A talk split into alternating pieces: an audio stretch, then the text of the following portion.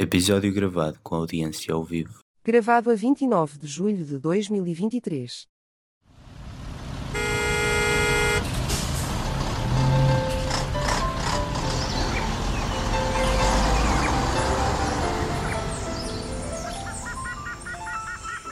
Triangulação do círculo. Já estás com o microfone ligado, mulher. Ah, agora sim, muito bom. Então vamos. Minhas queridas amigas, muito bem-vindos ao centésimo, sexagésimo nono episódio da Tribulação do Círculo. Obrigada, obrigada. Desta vez, como podem ver, uma gravação ao vivo. Como sempre acontece no último episódio de cada temporada. Neste momento estamos a falar do final da quarta temporada deste nosso fantástico podcast. Depois vamos para os merecidos banhos, não é verdade? Talvez amanhã. Amanhã. Veremos. A água está magnífica aqui pelos Algarves. Estamos todos reunidos, aliás, convém dizer. É, julgo que é a terceira vez que nós estamos reunidos ao vivo. É o segundo episódio live. Não digas que não, Daniela. Consigo-te ver, que é uma coisa maravilhosa nestas gravações. Mas é, uma vez gravámos em casa da Marquesa. Ah, pois foi, tens toda a razão. Foi o primeiro episódio live em Aveiro. É, Exatamente. E passámos agora para, para o sul do país, que acho que é onde está o cerne da questão. É, é no sul. E se falares para o microfone vai-se ouvir muito melhor. Uhum. É aqui, deste, é aqui deste lado. Aqui deste lado, exatamente. Pois aqui estamos todos, então, uma vez mais reunidíssimos. Ela não está em casa, portanto não sabe usar o microgaitas desta vez. Não consegue. Está no ar, agora está pendurado por cima dela. Depois eu publico uma foto que eu acabei de tirar. Mas para os nossos fãs conseguirem ver. Não. Muito bem, Max, como é que foi a tua semana? Diga-me lá. Ao contrário da vossa, suas quengas a trabalhar. Ah, que horror. Até parece que nós não trabalhamos, Daniel. Eu trabalhei a semana toda e só estou aqui desde, no fim de semana, mais nada. Por isso, Claro. não mandem hate mail, que eu sou trabalhadora e sou pelos operários. Portanto, Todas somos, na verdade, todas somos trabalhadores e pelos operários. O hate deve ser doito, não percebi muito bem, deve ser mal doito, qualquer coisa assim do género. Bom, eu tenho uma coisa a reclamar, eu nunca vi o Algarve com uma água tão fria. Realmente esta semana foi uma coisa verdadeiramente dorida. Durida. Literalmente, eh, os ossos doíam quando na água. Parece a água da Costa Nova. Não, pior. Pior. Pior? Pior. Ai, não acredito. É pior, pior. Eu já tive que fazer muitos menos sacrifícios para entrar na água da Costa Nova do que aqueles que fiz desta vez para entrar na água do Algarve. Mas então existe alterações climáticas ou não? Eu defendo que sim, já os trampistas nem por isso. Ou os bolsonaristas. Pois. E tu, Daniel, como foi a tua semana? Diz-me lá. A semana foi extremamente trabalhosa, que eu estive a analisar gráficos e, e foi muito intensa. E, mas pronto, a semana correu e o fim do mundo está próximo, portanto é uma boa notícia. E vamos todos morrer. Vamos todos morrer. Hashtag. Morreram todos. Bom, hoje sou o provocador. Ai, não nos apresentámos? Vossa Excelência tem que dizer onde é que é, onde é que está e o que é que faz hoje. Pois é, não nos apresentámos. Deus. Isto é um fiasco, isto, o moderador está a ser um fiasco neste episódio. Eu sou o Daniel Rocha e estou na cidade de Faro. Mulher, sou eu o primeiro a apresentar-me enquanto Então, mas qual é o problema de ser a ordem? Isto, numa sociedade livre, cada um apresenta-se como quer e como pode. Ainda não chegámos à anarquia, está aqui uma hierarquia e, portanto, o meu nome é Miguel Agramonte, sou o moderador deste episódio e desta vez falo-vos da cidade de Faro. E o meu nome é Max Spencer Donner e estou em Faro com estas quengas que estão na minha casa. Ai, que vaca na minha casa. Ai, meu Deus, Kenga, só favor, é a senhora Kenga. E eu sou o Daniel Rocha e também estou na cidade de Faro com estes ilustres camaradas de podcast e com uma, uma excelente audiência e desde já um obrigado a todos. Pode por- ir, pode ir, pode ir. Pronto, pronto, é assim. Aqui a anfitriã é aquela má educação que se sabe, mas pronto, os, os convidados são educados, não é? Sim. Bom, cabe-me a mim a moderação deste episódio, como sempre, ou a provocação. Temos três temas, como habitualmente. O primeiro tema é o resultado das eleições em Espanha, que aconteceram no domingo passado. Já agora aproveito para dizer que estamos a gravar este episódio a um sábado, não a uma sexta-feira, como é habitual. E peço desde já desculpa aos nossos queridos ouvintes e ouvintas e ouvintos. Está ela, não Tudo. Pronto. Não, que é para não ser cancelado, não comece.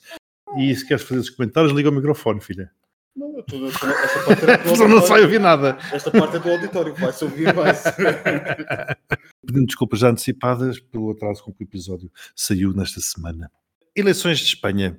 As coisas foram um bocado como se previam que viessem a ser, não foram tanto quanto se previa como viessem a ser. Pelo menos eu, na minha análise, diria que o PP ganharia não com maioria absoluta, mas com uma quantidade suficiente que, somado aos votos que o Vox teria, poderiam os dois governar este país irmão e nosso vizinho. Foi o engajo que eu tive, nada de mais. Agora também vou aqui cometer uma confidência. Estava com o Daniel no cinema, ou fomos assistir a um filme, 50% dos votos estavam apurados, não era? E estávamos nós a assistir a toda aquela contagem de votos e fomos ver o Oppenheimer. Ai, adorei. E estava o Max a comentar no grupo os resultados. Nós dissemos: Bom, agora vamos ter que desligar os telemóveis. Como o filme dura 3 horas, é bem possível, quando isto termine, os resultados já tenham saído. E assim foi, quando saímos, ligámos todos os telemóveis a correr, lá estava o Max coitadinho sozinho a comentar as coisas e lá vimos que afinal os resultados de Espanha não foram nada daquilo que nós tínhamos previsto, mas sim uma, eu diria que era a probabilidade que ninguém, ou pelo menos muito pouca gente previu, que foi a ingovernabilidade quase que total de Espanha. O que é certo é que, face àqueles resultados, muitos dos analistas e muitos dos meios de comunicação, até internacionais, foram dizendo que o Vox diminuiu. As pessoas cansaram-se do Vox e fugiram do Vox. Então, era por aí, essa seria a minha primeira provocação, é por aí que eu vou começar. Se calhar começo pelo nosso amigo Daniel, para depois deixar o Max com a sua argumentação, que ele gosta de ouvir o que o Daniel tem a dizer, para depois. Claro que eu gosto, óbvio que sim. Para saber, meu querido Daniel, o que é que tens a dizer sobre os resultados e se realmente o Vox perdeu eleitores e se foi isso que fez com que Espanha tivesse chegado ao pântano em que chegou. Curioso que na noite das eleições e nos dias seguintes nós vimos que toda a gente ganhou, menos o Vox. E numas eleições só há apenas um vencedor e não vários vencedores. Primeiro, o PP realmente foi vencedor porque teve um grande aumento em termos de deputados. O PSOE também pode ser declarado vencedor porque apenas pronto, ganhou mais dois deputados e pode ser considerado vencedor. O Sumar também é um grande vencedor da noite porque agregou toda a gente e pode ser uma forma de fazer governo. Mas aqui há alguns pontos que eu gostaria de focar. Primeiro, sondagens. Em Portugal, em Espanha, nos Estados Unidos, no Brasil, em França, seja onde for. Erram sempre. Não faz sentido nenhum nós começarmos a fazer análises apenas através de sondagens. O segundo ponto que me irritou profundamente foi haver na imprensa portuguesa uma falta de conhecimento do nosso país irmão, de Espanha, faz- fazerem uma comparação com o que não é comparável, que é Espanha é um país monárquico, com regiões autónomas e com nacionalismos fortes, enquanto que Portugal é o país homogéneo que todos nós conhecemos. Portanto, não há um paralelismo em relação ao, à vitória do PP nem à vitória do PSOE. E irrita-me esta falta de conhecimento perante o sistema constitucional espanhol e a tentativa de colar um certo PSD e até um certo PS de temos aqui uma vitória e se houvesse eleições neste momento podemos colar esta eleição com a portuguesa. O terceiro ponto que eu gostaria de focar é que no início da campanha eleitoral muita gente tentou colar eh, o Sánchez, o atual primeiro-ministro, esta jogada arrojada de coragem que realmente tinha sido um estadista. E para mim, Sánchez não foi estadista nenhum, apenas teve o seu umbigo como principal interesse nem teve o interesse de Espanha, nem teve o interesse europeu, nem teve o interesse económico. E quando nós temos políticos que apenas olham para o próprio umbigo, certamente não teremos bons ventos nem bons casamentos. A minha ideia de Espanha, neste momento, é que certamente irá haver lugar a novas eleições, porque, como tu dizias, Miguel, Sanches pediu claramente uma tentativa de clarificação do cenário político após as eleições eh, regionais, e aqui, como dizias, há uma ingovernabilidade, e parece-me, e eu acredito, que dentro de poucos meses iremos ter uma nova eleição com um novo resultado, porque o resultado certamente não ficará igual, e fica a pensar se Espanha, se a economia espanhola, a Europa e o mundo podem ficar à espera desta nova eleição. Será que o PP volta a ganhar? Será que o PSOE volta a ter a mesma representatividade? E de Portugal realmente fico a olhar com grande preocupação com o que se passa em Espanha.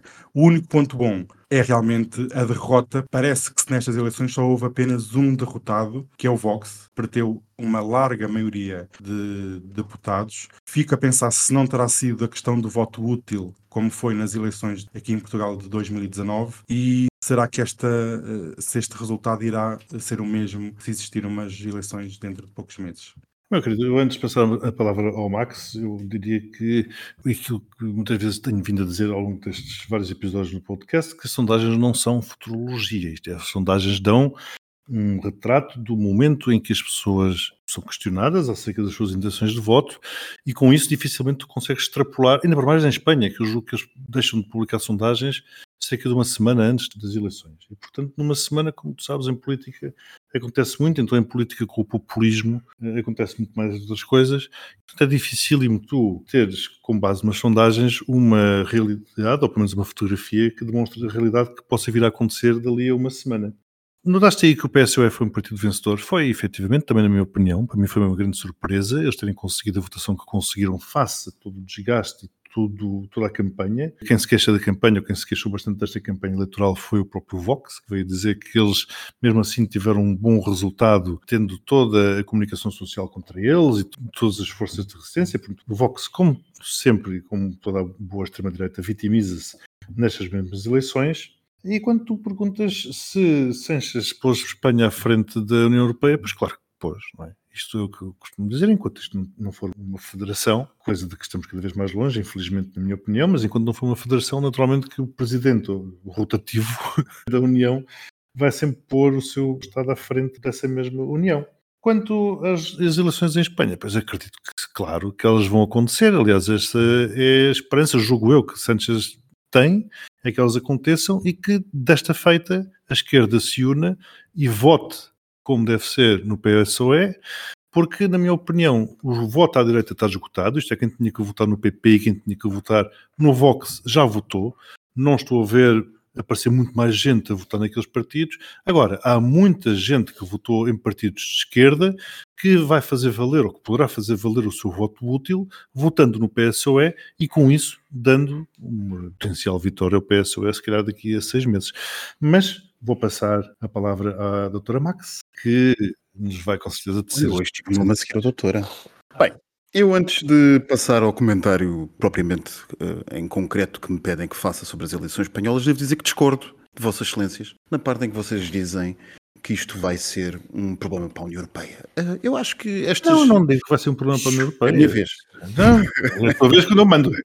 O que sou eu. Hoje. Uh, não, é um problema para a União Europeia, um bocado na linha daquilo que o Daniel estava a dizer, porque a, presidência é espanhola. A presidência é espanhola, mas eh, isto, acho que nós ficámos um bocado com aquela coisa mediática das presidências rotativas que dão um certo colorido às coisas cinzentas que são da União Europeia, que é aquela coisa de circularmos todos de capital em capital de seis em seis meses. Mas depois do Tratado de Lisboa, do famoso porreiro pá, do Sócrates, a arquitetura institucional da Europa mudou muito e, portanto, hoje em dia as presidências do Conselho são largamente cerimoniais. Elas não têm propriamente, não têm grande, propriamente, não há uma função jurídico formal para as presidências rotativas. Portanto, o que elas são são meramente coordenação política. Há um ministro dos negócios estrangeiros que dirige o Conselho de Negócios Estrangeiros de Política Externa, há um ministro da Agricultura de Espanha que dirige o Conselho de Assuntos Agrícolas e por aí fora. Mas é meramente coordenação. Portanto, a confusão dentro de Espanha em pouco ou nada atinge a União Europeia, porque a União Europeia tem a sua própria estrutura institucional que é a Comissão Europeia e o Parlamento Europeu. As presidências do Conselho hoje são coisas para dar colorido, para dar europeísmo à Europa, para não ser só aquela coisa centralizada lá em Bruxelas e em Estrasburgo e pronto, serem sempre os eurocratas de sempre. Relativamente àquilo que se passou em Espanha, ou que se está a passar em Espanha, Sanchez uh, sacou um costismo. Ele armou aqui uma costice. Ele pegou de si e fez uma costice e eu não estou assim tão preocupado como está o Daniel. O Daniel fez aqui uma figura, vamos todos morrer. Eu achava que íamos todos morrer na semana passada. E o facto de não termos morrido já dá-nos pelo menos mais umas semanas. Isso é uma boa notícia. Sanchez sacou uma costice, como eu disse, e ele saiu-se bastante bem para quem sacou uma Costa sem experiência de Costa, porque Costa, enfim, como já disse várias vezes, ele nada onde nós nos arrastamos. E, e, portanto, a audácia de Sanchez tentar fazer esta manobra política e conseguir fazê-lo, e aqui em Portugal ignoramos que de facto a esquerda espanhola está a olhar muito para aquilo que se passa com a esquerda portuguesa desde a geringonça, a anterior estrutura política foi consequência da geringonça, a mim leva-me a crer que aquilo que acontecer em Espanha tem consequências intorneáveis para o que se vai passar em Portugal. Tem, não sei se é automático que o tenha, mas tem porque todos os atores políticos assim o estão a ver. E, portanto, se todos os atores políticos assim o estão a ver, em política o que parece é, ou o que quer que se pareça vai passar a parecer, e então, a partir do momento em que parece, é porque já é. E, portanto, se já é, isto vai ter necessárias consequências na política portuguesa, no sentido em que a direita está a olhar e, sobretudo, o PSD estará a olhar para aquilo que se passou em Espanha com ar de quem diz e se nós não conseguirmos uma maioria absoluta. O cenário em Portugal é ligeiramente diferente do, cenário espanhol, porque nós sabemos que, à partida, a maioria a ser feita seria imediatamente entre o Chega e o PSD. Se ambos não conseguirem, eles terão uma saída ainda à direita ou centro-direita, que é a iniciativa liberal. A questão em Espanha complica-se profundamente por causa dos nacionalismos. Nós estamos todos a brincar aqui às eleições, mas isto não é uma situação de todo normal.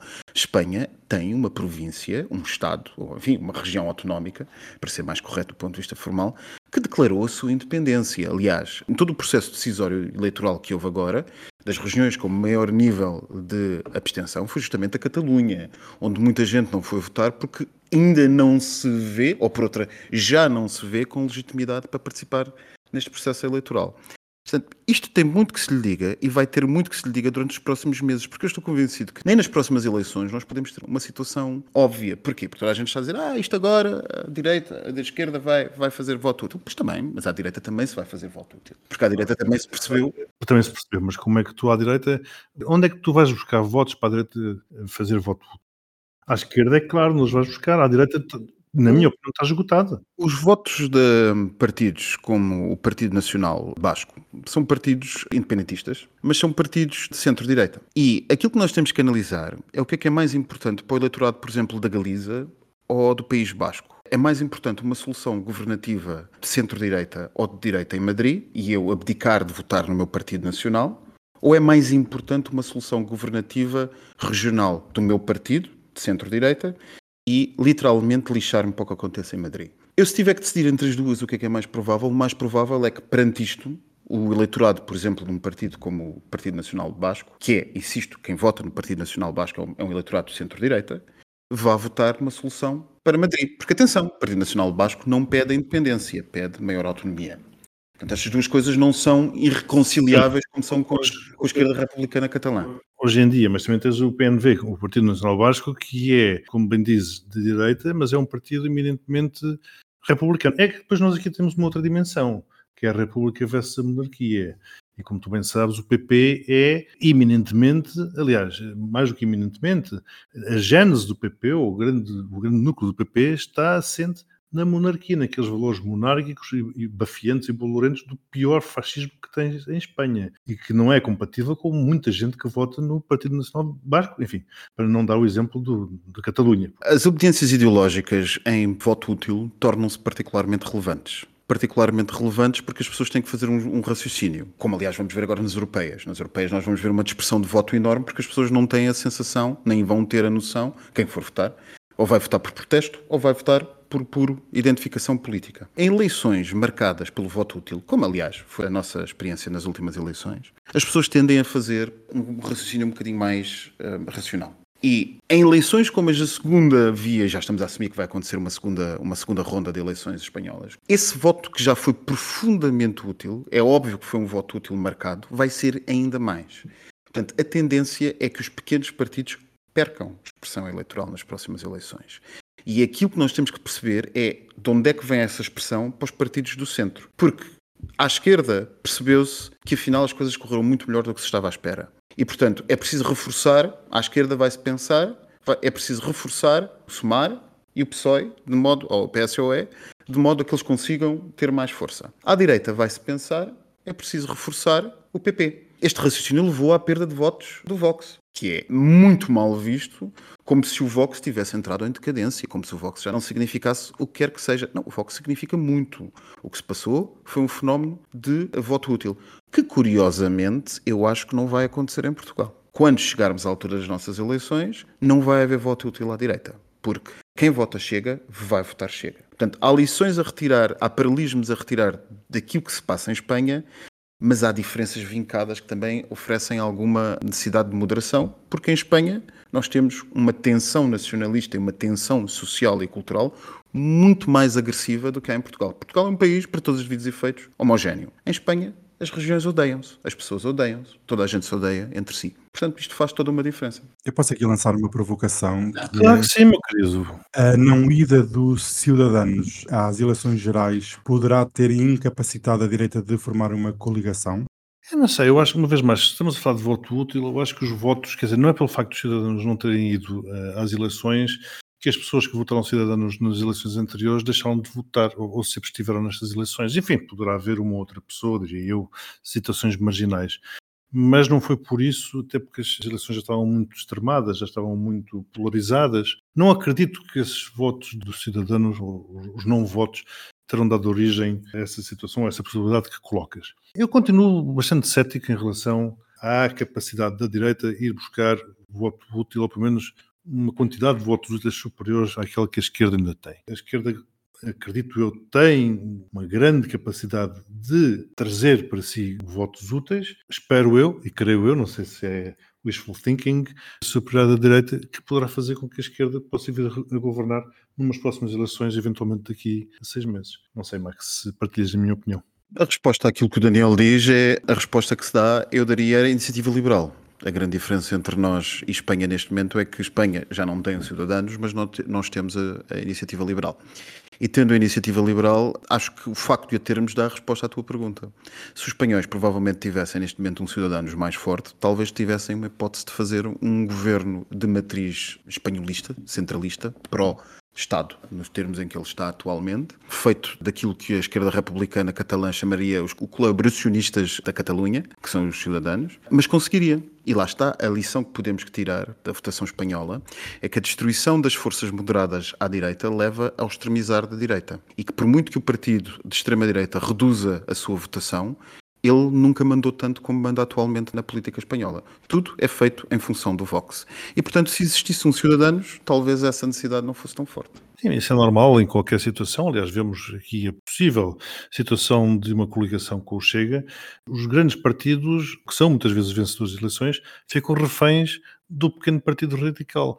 Nós chegamos sempre à mesma conclusão, aliás, que é, que é debatida e comentada subajamente, que é o pequeno partido radical consegue mandar porque tem na mão o poder sobre o grande partido que venceu as eleições. E o grande partido que vence as eleições fica refém daqueles extremismos e vê-se obrigado a aprovar leis que de outra forma nem sequer seriam discutidas. E a situação é tão surreal em Espanha, para terminar, eu não posso deixar de notar isto, que tanta gente já notou, mas que é sempre bom notar, que é o surrealismo do ponto a que se chegou na negociação espanhola de um eventual governo centralista espanhol estar dependente de Puigdemont, que ainda tem um mandato de captura. O Ministério Público reagiu no dia seguinte com um novo mandato de captura, numa justiça claramente imparcial, que não presta atenção às notícias.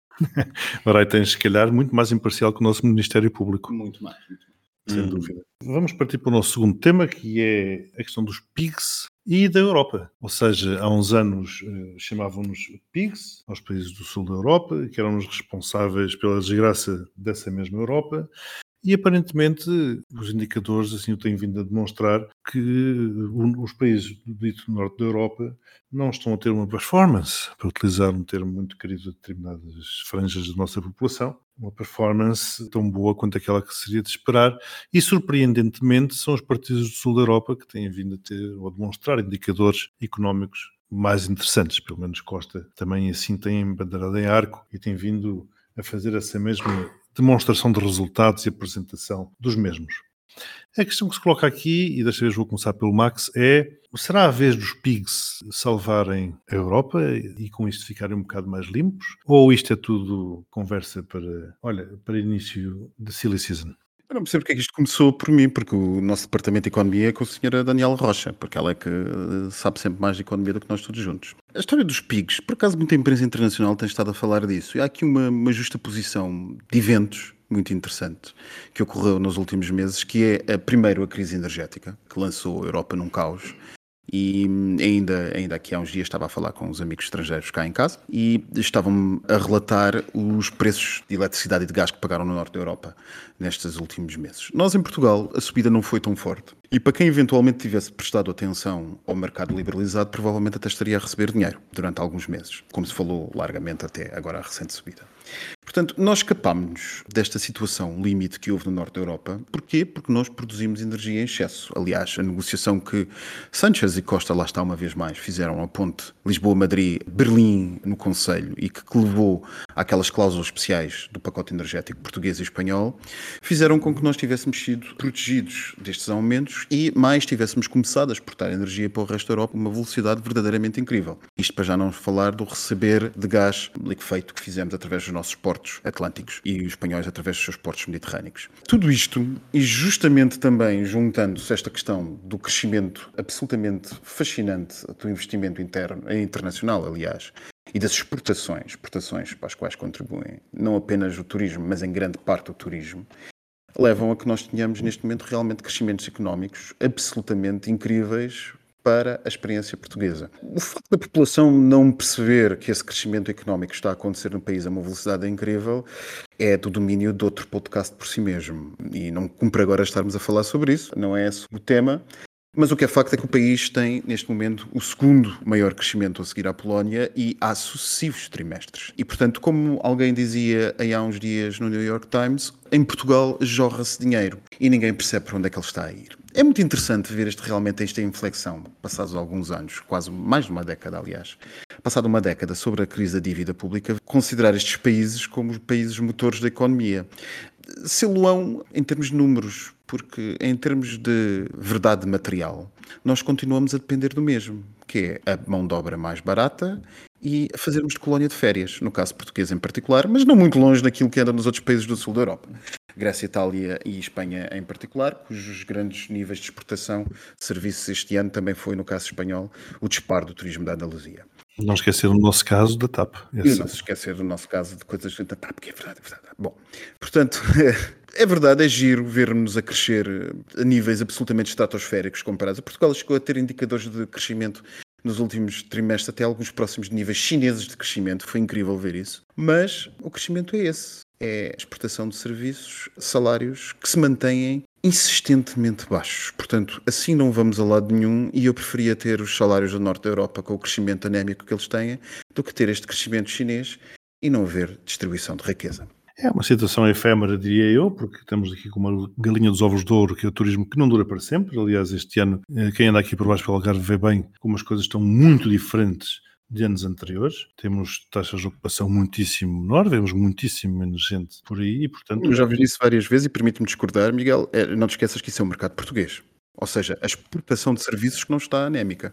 O que aí é um mercado interno, há uma queda do mercado interno. Sim, sim, eu fazia a ponto com a questão da baixa capacidade que nós temos em podermos ter bons rendimentos e com isso, enfim, passar férias, quanto mais não seja no Algarve. E isso, Espanha ultrapassa-nos porque os portugueses estão a ir para a Espanha para passar férias e, portanto, Espanha passa a exportar mais do que Portugal. Mas sendo Espanha também um dos países membros do PIGS, tudo isso leva a esse equilíbrio. A o que me preocupa é continuarmos a sentar o nosso crescimento numa situação imaterial, quanto como é o setor dos serviços, mais especificamente do turismo, e depois numa situação efêmera. Continuo a dizer que estamos com preços caríssimos para a nossa realidade. Tu mesmo, Max, comentavas que como é que era? Um apartamento? A Baixa de Faro está mais cara que Manhattan. Exatamente, temos a Baixa de Faro mais cara. Não é mentira, atenção, isto não, é não é coisa. É um facto, uh, analisando os preços dos hotéis neste momento, é mais barato ir de férias para um hotel de 4 estrelas em Manhattan do que para um hotel de 4 estrelas na Baixa de Faro. E, portanto, faça isto, quer dizer, isto não nos pode augurar um, um futuro muito brilhante, porque arriscamos-nos, a, não é digo a matar, digo, se calhar arriscamos a já termos morto a galinha dos ovos de ouro se somarmos a isto tudo aquilo que está acontecendo nos aeroportos portugueses com o CEF a prestar um péssimo serviço na imigração e se quisermos ainda aumentarmos mais o caos agora, eu não podia deixar de falar das Jornadas Mundiais da Juventude para dizer mal daquela coisa, daquela empresa multinacional italiana que se anda a promover com dinheiros públicos portugueses e anda a requalificar a capital portuguesa, a fazer o controle de fronteiras e, portanto, quer dizer, dificilmente um estrangeiro voltará a este país depois de passar oito horas para conseguir entrar numa fronteira. Quer dizer, a memória. Se eu fosse visitar um país e ficasse oito horas no aeroporto para entrar nesse mesmo país, eu nunca mais lá punha os pés e aconselharia todos os meus amigos a fazer exatamente o mesmo. E é isso que nós estamos, esse serviço que estamos a prestar aos estrangeiros e com isto andamos a brincar com coisas sérias. Daniel, meu querido, não te quero deixar de fora, o tempo passa e depois tu não comentas e depois vais fazer queixas e escrever comentários negativos acerca do podcast. Força! Este tema é um tema bastante interessante e o Max tocou aqui no- na questão do setor energético. E a energia é a base para qualquer crescimento económico de qualquer país. E realmente nós vimos que a Europa, principalmente a Alemanha, esteve viciada em importação de gás russo barato que sustentava o, o seu crescimento económico. E o que nós temos visto nos últimos tempos, desde a invasão da Ucrânia, é o aumento do preço da energia e a economia alemã a cair e ver o motor económico europeu a gripar. Não é o único país, o Reino Unido, a Alemanha, a Suécia, com a questão do imobiliário, podem ser questões que podem contagiar todo o continente e levar realmente a que vários países, incluindo Portugal, que agora veem esses valores e estratosféricos, a realmente a ter aqui uma posição mais negativa. Há aqui uma questão de se nós formos a dividir os dois blocos, norte-americano e europeu, vemos uma questão de resiliência da economia norte-americana, mas a europeia começa a mostrar claramente sinais que as coisas não estão bem. E esta subida das taxas de juro demonstra que a economia não está a funcionar. E como vocês estavam a dizer, o Algarve está mais parado, mais calmo, e isso tem a ver muito com o poder de compra. E se o poder de compra a nível europeu começar a decair, certamente a economia portuguesa não irá crescer tanto como é expectável. É certo que as expectativas do FMI e da Comissão Europeia são altas, mas se nós começarmos a ver, como vimos esta semana, o crescimento do PIB negativo na Alemanha e negativo noutros países europeus, pode realmente levar a um contágio maior no continente. Outra questão que é, parece que a guerra contra a inflação já está a ganha, mas esta semana também vimos o aumento da inflação em Espanha e a possibilidade de uma nova vaga de aumento da inflação. E isso pressupõe sempre que o Banco Central Europeu terá que responder com uma política restritiva, isto é, com um novo aumento das taxas de juros. Portanto, esta euforia que se passa a nível do sul da Europa, Espanha, Portugal, Itália e Grécia, poderá ser eh, uma vitória curta, temporária e como a nossa economia, pelo menos a portuguesa, está muito dependente dos serviços, como vocês estavam a dizer, do turismo, é preocupante ver os países do norte a perderem um poder de compra numa velocidade tão grande. Portanto, eu tenho várias ressalvas sobre este crescimento europeu e o Max dizia que a níveis chineses, em 2022, Portugal cresceu acima da China, a segunda maior economia do mundo. Portanto, eu sei que foi um grande feito económico, um grande feito de propaganda para este governo socialista, mas nada está garantido e nada está escrito na pedra. E nós já começamos a ver, a nível interno, que a subida das taxas de juros estão a moer o poder de compra português. E nós vimos isso no dia a dia, na mercearia, no hotel, nas idas ao supermercado. Portanto, daqui a seis meses em economia, se uma semana em política é muito tempo, seis meses em economia é ainda mais. E no final do ano estaremos cá todos para ver se realmente a economia portuguesa vai crescer a níveis parecidos com países como a China ou como o do Sudeste Asiático. Tenho grandes preocupações sobre a economia europeia porque realmente é um sistema que não está a funcionar a 100% e funciona a várias velocidades. Portanto, estaremos cá para ver isso tudo. Muito obrigado, meus queridos. Eu vou ter que avançar para o próximo tema, que é o tema LGBT, senão não conseguimos fechar isto a horas. E desta feita trago-vos um tema que tem a ver com uns, umas pichações que aconteceram não, em locais de engate, num local de engate específico de Lisboa, próximo de Lisboa, na estrada de Monsanto, para ser mais concreto, onde se dizia coisas do género paneleiros fora, fora gays, etc., gays porcos. Perguntava-se onde é que para a polícia, a Câmara, o Governo, não sei porque é que não perguntaram onde é que para o Presidente da República, porque nesta escalada seria a coisa mais lógica. Há uma carta de um pai anónimo que deixou de passear para a estrada de Monsanto. Também não sei muito bem o que é que um pai anónimo, enfim, andaria a fazer a passear na estrada de Monsanto, mas já são outras, outras questões. uh, ia dizer a passear com as filhas, ainda por mais a passear com as filhas na estrada de Monsanto. Enfim, assinado um pai morador de Lisboa preocupado. E depois ainda vão fecundar para outro sítio, não é fecundar que lá está escrito, é outra palavra que começa por F, mas eu aqui não oh. quero ser pronto, mal educado. Começo por ti, meu querido Daniel. O que me tens a dizer de tudo isto, de todas estas reações, destas provocações claramente associadas a algumas organizações de extrema-direita e também te provoco perguntando o cruising ainda necessário e se fossem heteros que estivessem a fecundar nestes sítios, as pichações apareciam da mesma forma? Respondendo à tua última provocação, não. Se fossem héteros, não estariam estas pichações estes papéis afixados nas árvores e nas paredes. Se a pessoa está tão preocupada, as as pessoas estão tão preocupadas, façam queixa à polícia, façam alguma coisa. Por exemplo, em Aveiro existia um local de cruising e foram colocados mais iluminação na zona para que isso não acontecesse, mas ela continua a acontecer.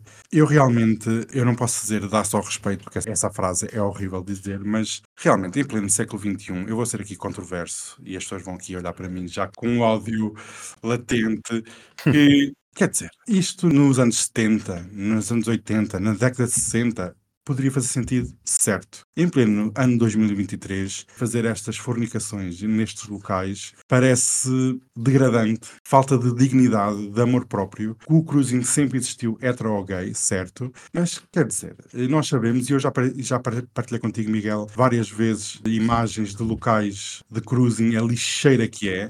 Menos pensei que ele ia dizer as várias vezes em que foi ao cruising. Eu, eu, eu por vezes fiquei preocupado, confesso também, mas Fiquei, estava à espera de ouvir qualquer coisa dessas, mas não, não, não era. Mas há aqui alguma falta de dignidade nas próprias pessoas de perturbarem a ordem pública. Vão para um motel, vão para a sua casa, vão para o carro, vão para a mata. Estes locais são locais de passagem. A mata não é local de passagem. Portanto, estas pichações, estes grafites, como diz na notícia, Ok, pronto. É provocações da extrema-direita. E outra coisa que digo é para a comunidade que se expõe demasiado e está vulnerável a assaltos, a todo tipo de situações menos boas. E eu sei, e nós todos sabemos de várias situações que aconteceram, por exemplo, em Aveiro, de pessoas em locais de cruising que eram assaltadas, que eram obrigadas a levantar dinheiro em ATMs, porque ninguém ia fazer queixa à polícia por estar num local de cruising. Portanto, há aqui uma dupla situação, e é o que é. A extrema-direita anda por aí, vai andar atrás de nós, e as pessoas deviam ter algum cuidado. Max, também alinhas por este discurso Get a Room do Daniel? Ela é tão moral, gosto tanto dela. Eu não sei se alinho pelo discurso que era room ou não, mas eu tenho muita dificuldade como pessoa que preza o seu sentimento de, de liberdade sexual. Tenho muita dificuldade em fazer comentários objetivos nestas questões. Porque se é verdade que, por um lado, há um abuso nestes engates públicos, por outro, também sei muito bem o que é que motiva as pessoas que o criticam. E como tu disseste muito bem, as pessoas que criticam este tipo de coisas certamente não criticariam se fosse um deboche hetero de parque de. Qual foi a expressão que tu usaste? Fornicação. De parque de fornicação hetero. Portanto, eu tenho algumas dificuldades em fazer um comentário objetivo e, portanto, não sei muito bem se é dizer isso que o Daniel disse, ainda que compreenda aquilo que ele disse, ou se é dizer outra coisa. Mas a mim a tónica deve ser colocada num ponto que é o ponto que eu fiz há uns episódios atrás acerca da drag clitóris gigante nas escolas das crianças, que é os direitos que temos foram, e esta guerra foi uma guerra que eu lembro-me dos tempos do casamento, que era a guerra entre o que os radicais, os gays radicais chamavam aos moderados, aqueles que querem ser convencionais e fazer parte, e os convencionais chamavam aos outros, aos outros, os convencionais, tudo isto entre aspas, chamavam aos outros radicais irresponsáveis porque não conseguiam perceber o que era a gestão da mensagem política do ganho de direitos. A luta de direitos que temos é uma luta que, quer queiramos, quer não, vem da necessidade que afirmámos ao longo de gerações de querer normativizar, padronizar os nossos comportamentos. É verdade que o pintamos como algo que nós queremos ser diferentes e queremos apostar na diversidade, mas no fundo, no fundo, no fundo, o que nós queremos é que a diversidade que nós somos faça parte da norma da maioria. Ora, se queremos fazer isto, de alguma maneira temos que estar dispostos a negociar compromissos. E os compromissos em sociedade é saber viver segundo as regras. As regras são iguais para todos. Não é normal, nem seria aceitável que um casal, ou, não, não um casal, um grupo de heteros, assim uns 20, 30, numa mata qualquer, andasse por aí a fazer o que nós sabemos. Não, vá lá, vamos falar a sério. Eu vivo ao lado de uma zona de engate, felizmente. E portanto vejo todos os dias o rodopio que aqui anda, que anda aqui à volta, aqui perto de casa.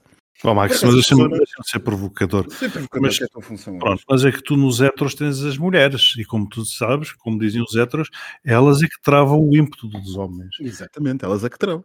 Elas é que travam. E o problema dos gays, e portanto sou, vou deixar isto bem claro, estou a ser irónico, estou a ser provocador, para não me interpretarem mal, e portanto o problema dos gays é que são só homens. Homens que têm uma vontade sexual exacerbada e que resulta no que resulta. Portanto, isto não acontece com os heteros, porque os heteros têm mulheres forçosamente envolvidas nesses tais grupos, e as mulheres, como são mais recatadas e não tão atreitas ao sexo, a coisa não, não resulta como resulta. Fecho aqui as aspas da minha provocação. Será assim? Isto pareceu as conversas em família de Marcelo Caetano, de repente, mas pronto.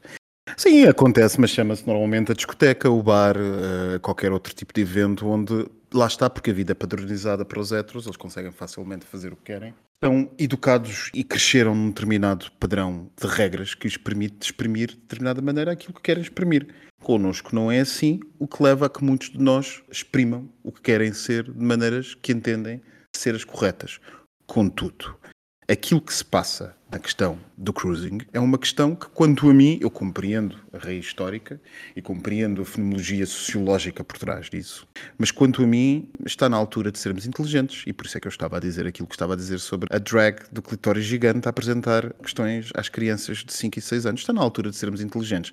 E insisto, não é medo da extrema-direita, é porque os direitos, eles retrocedem eles retrocedem e é uma coisa é, estranha dos direitos humanos e dos direitos civis e da luta dos direitos civis e que parece que há muita gente que não tem essa noção, é que eles retrocedem. E se nós queremos ter uma luta inteligente que não passa só pela afirmação dos ditos, mas pela manutenção deles, temos que ser inteligentes também na forma como nos comportamos em sociedade. E está na altura de dizer basta. Eu entrei aqui numa casa de banho de um centro comercial, não vou identificar qual, nem em que sítio é que foi, aqui há uns tempos, eu ia à casa de banho, ia mesmo à casa de banho, num centro comercial com, eu não diria, não sei se centenas milhares de pessoas lá dentro, estava toda a gente a a fornicar dentro da casa de banho, num sítio público às três da tarde. Eram uns bons 10 cavalheiros, inclusivamente em cima do lava-mãos. Eu pensei seriamente o que é que teria acontecido se um pai tivesse entrado com crianças. E se alguns de nós, nas, nossos, nas nossa comunidade, não conseguem perceber que isto é muito mais importante do que o seu ímpeto imediato de copular ou de fornicar, então realmente nós só vamos a dar razão à extrema-direita. Não vamos fazer mais nada. As casas de banho da maioria dos shoppings em São Paulo têm neste momento seguranças lá dentro, precisamente para evitar cenas como essas, porque tem havido muitas queixas de muito boa gente que quer simplesmente ir fazer um xixizinho, sejam essas pessoas gays ou héteras, e que depois se deparam com situações menos agradáveis de terem que olhar para. Enfim, não importa. Meu querido Daniel, está na hora de seguirmos para o teu postigo, não é verdade? O postigo de Daniel. Sirvam-se à vontade de vinho, de vodka. Ah. Só não há é drogas. Ai, tão bom! O que é que aconteceu ah, agora? Vamos embora! Ai, tão bom! O que é isto? Entrou aqui uma corrente de ar por mim acima eu não sei o que é que se passa. São os truques que a doutora conhece é energia. As energias, é, estou a sentir. Bem, vocês sabiam que o governo de António Costa Não. levou uma macumba. Não. Um. Uma macumba? Ai, assim, não ouvi falar. É ele teve a correr tão mal durante estes últimos meses. Sim. E então, esta semana ficámos a saber pela hum, nossa querida socialite Lili Canessas que ela, e ela diz, e passo a citar, já fizeram bruxaria para me matar. Ah, Lili Canessas. A Lili Canessas. Quem é que quer matar esta senhora? É- Ela, ela é um ícone nacional, um monumento deste país. Sem ela, este país não era nada. Portanto, eu já, já vi pela voz, pela, pela reação da audiência que nós somos pró-Lili Canessas. Claro. Sempre. é? E um beijinho para a Lili Canessas. Se nos estiver a ouvir, nós gostamos muito e gostaríamos de ter a sua participação aqui no Postigo, Sim. que irá possivelmente mudar de nome. Não é um rebranding Ah, Isso é informação nova. nova, sim, novíssima em são folha. só revelações isto. Há relações, sim. Se há jornadas da juventude, se há eventos nacionais, também temos que mudar o nome do Postigo, porque isto já não dá com nada. Ah, fadista. à fadista. E falando em jornadas, não sei se sabem, que é esta semana, que vai agora começar, vocês podem comprar, toda a gente que está aqui presente, vamos fazer uma vaquinha, juntar 1580 euros para, vocês perguntam para, Para. Para. para comprar uma cruz oficial das jornadas da Mas juventude. Não, não é físico e é em ouro eh, 19 quilates. Ah. E não é a cruz que o Carlos Moedas carregou durante estes meses todos. Então já não quero. Eu já não quero. Coisa Não vale nada assim. Pronto, nós vamos fazer uma vaquinha. Vamos aqui enfiar um crowdfunding. Um, Não crowd- pode ser um boizinho. um boi. Um boizinho em vez da vaquinha. Ah, Pode ser um boi, já que estamos todos aqui homens X, acho eu, machos, possivelmente heteros, não binários. Vamos aqui fazer uma vaquinha, um boi e pronto. Avançando, não sei se sabem que nós estamos todos mal em termos de imobiliário, ninguém consegue comprar casa, está a ser tudo despejado, mas sabem quem é que vai ser despejado também da sua casa? Quem?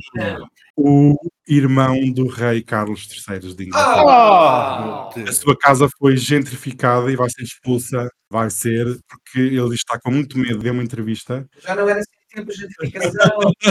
Deu uma entrevista a dizer que está com muito medo que o irmão avance com uma ação de despejo e que ele vá viver para a rua ou para o seu chalé na Suíça. Está indeciso É a mesma coisa.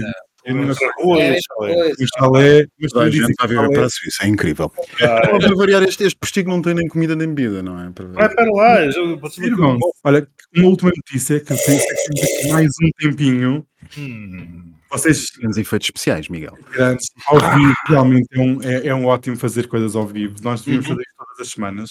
Só não vais lá para a estrada de Monsanto fazer coisas ao vivo, filha. Ah, não vou, eu vou para lá correr, por acaso, como aquele pai que vai lá correr com as filhas, eu vou lá. pai. Ela vai atrás do pai, exatamente. Então, Safada. nunca vi ninguém, está sempre vazio. Por acaso aquilo está sempre. Vejo lá umas luzes ao fundo, mas não sei o que é que é, não sei se são ovnis. Siga da luz. Não siga a luz, não. Eles dizem para seguir, mas eu. Travão. Ah, travão, ok. Travões lá, as Eu bombar. queria dar aqui uma última informação sobre Sim. uma casa real, pseudo casa real, que foi aqui um nosso ouvinte que está aqui presente, que trouxe esta notícia fabulástica. Eu não sabia que ela existia, mas ficámos a saber esta semana, através da Casa Branca, nos Estados Unidos, que o Haroldo e a Meghan Markle fizeram um pedido caricato, curioso, de usufruir do Air Force One, do avião do presidente. Força Aérea 1. Exatamente, eu gosto de coisas inglesas. Estou no Algarve, com dois L's. Ah! E ainda hoje, por acaso, fomos todos comer e a pessoa disse: Não quis dizer "Good brunch. morning. How are you? E eu disse: Não, não, eu sou português. Portanto, ela deu em mente em português e até disse: Faça um teus preço. olhos. faça um cabelo preço- loiro, os teus olhos claros. Claro, claro. Bem, eles exigiram, ou pediram, solicitaram o uso da Força Aérea 1, mas foi prontamente recusado, porque como não era um evento de Estado, isto foi a, a propósito do funeral da Rainha Isabel II, que faleceu, não sei se todos sabem. Ah! Era tão nova! Tadinha. As más línguas dizem que ela está a viver em no Algarve. Ai, na Na Quinta do Lago. Na Quinta do Lago, exatamente. É, José Mourinho! Mas isso não é Bonnie Tyler? Eh, qual é a diferença entre uma e outra? Eu não percebo qual é a diferença. Todas têm uma coroa, por isso é difícil. Mas este casal, Haroldo e Meghan, estão cada vez mais na penúria porque nem podem pagar um avião privado, têm que exigir o Air Force One. Portanto, olha, um beijinho para a Merkel, se vai divorciar do Haroldo. E o bem-aja para tudo, porque pobreza já basta a nossa vida. Um beijinho para eles e tudo bom. Eu adoro estes lives com esta audiência. Vou distribuir beijinhos para toda a Parou, gente. parou, parou. Como assim tu vais acabar isto e não vais falar do facto do Zé Condensa ter acabado com a namorada e ter ido para mim connosco com os amigos? Ah, isso é normal. Uau, para mim, Como é que é para para, para mim? Como... Colado! Não é normal. Ah, Isso sou eu- eu que trago esta notícia. Eu estou maravilhosa. Olha, está toda a gente a beber copo. Porque isto realmente. Mas ele é gay! Será? Não sei. Deveria. Ah, enfim, uh, gente- etiquetas é tão século passado. Bem, Vão todos ao Instagram dele, vejam só os amigos. Vá lá, vai lá ver, Daniel. vai Vai, lá ver, eu vou ver, vou pesquisar. Temos amigos em comum. de certeza. Ah, eu tenho, cara, já estou a ver aqui Com 6 ou certeza 7. Cláudio Ramos. Ah, eu- do Ghosting. Ghosting ou Fisting? Ah!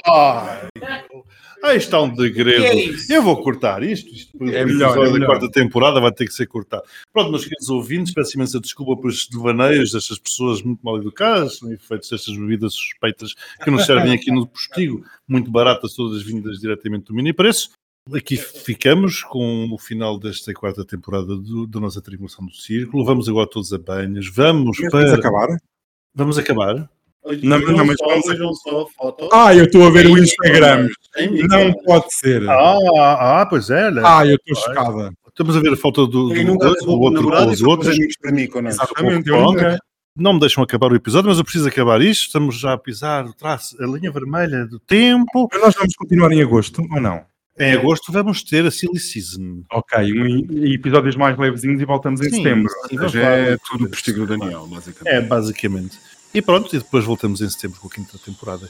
Muito obrigado, meus queridos, por nos terem aturado mais este ano. Muitos beijinhos para todos e cá nos reencontramos em breve. E não se esqueçam, continua a odiar toda a gente. Beijinhos. Fazemos o toque prostático para Ah, ver pois. se consegue. Isso é outra coisa que eu tenho para te perguntar. Ou seja, Conta-me. uma pessoa quer ver os ossos, faz um raio-x. Sim. Uma pessoa quer ver não sei o quê, quer ver o cérebro, faz uma ressonância magnética. Não, uma uma taca, pessoa. uma taca. Não interessa, mesma coisa. Uma pessoa quer Uma ver que é a pessoa próstata. enfia o dedo. Não, Porquê é que ainda não chegámos a esse ponto? não, vamos cá perceber uma coisa. Assim, nós Faz uma é? ecografia. Exato. O problema é que tu, ao fazeres o exame prostático, fazes o toque prostático. E O porquê- toque prostático é um Não toque gostas que a do gente toque, faz. Um dedo, Babs. Mas às vezes Não é só o dedo. Então vai aonde? Mete o dedo, mas tem que fazer um, Não, um género de um não, mas movimento. isso não é, Babs, tem que estar tudo cheio. O que é que acontece? A tua próstata está inchada e ao fazermos um toque prostático, se fizermos aquilo devidamente bem feito, a, a próstata desincha um bocadinho, que é o que ajuda. Em porcentagem, quantas vezes fazem não bem feito? Mal feito. Tem que ser feito por uma pessoa que saiba fazer. Não é qualquer enfermeiro novo que vai fazer. Os gajos podem nós. fazer?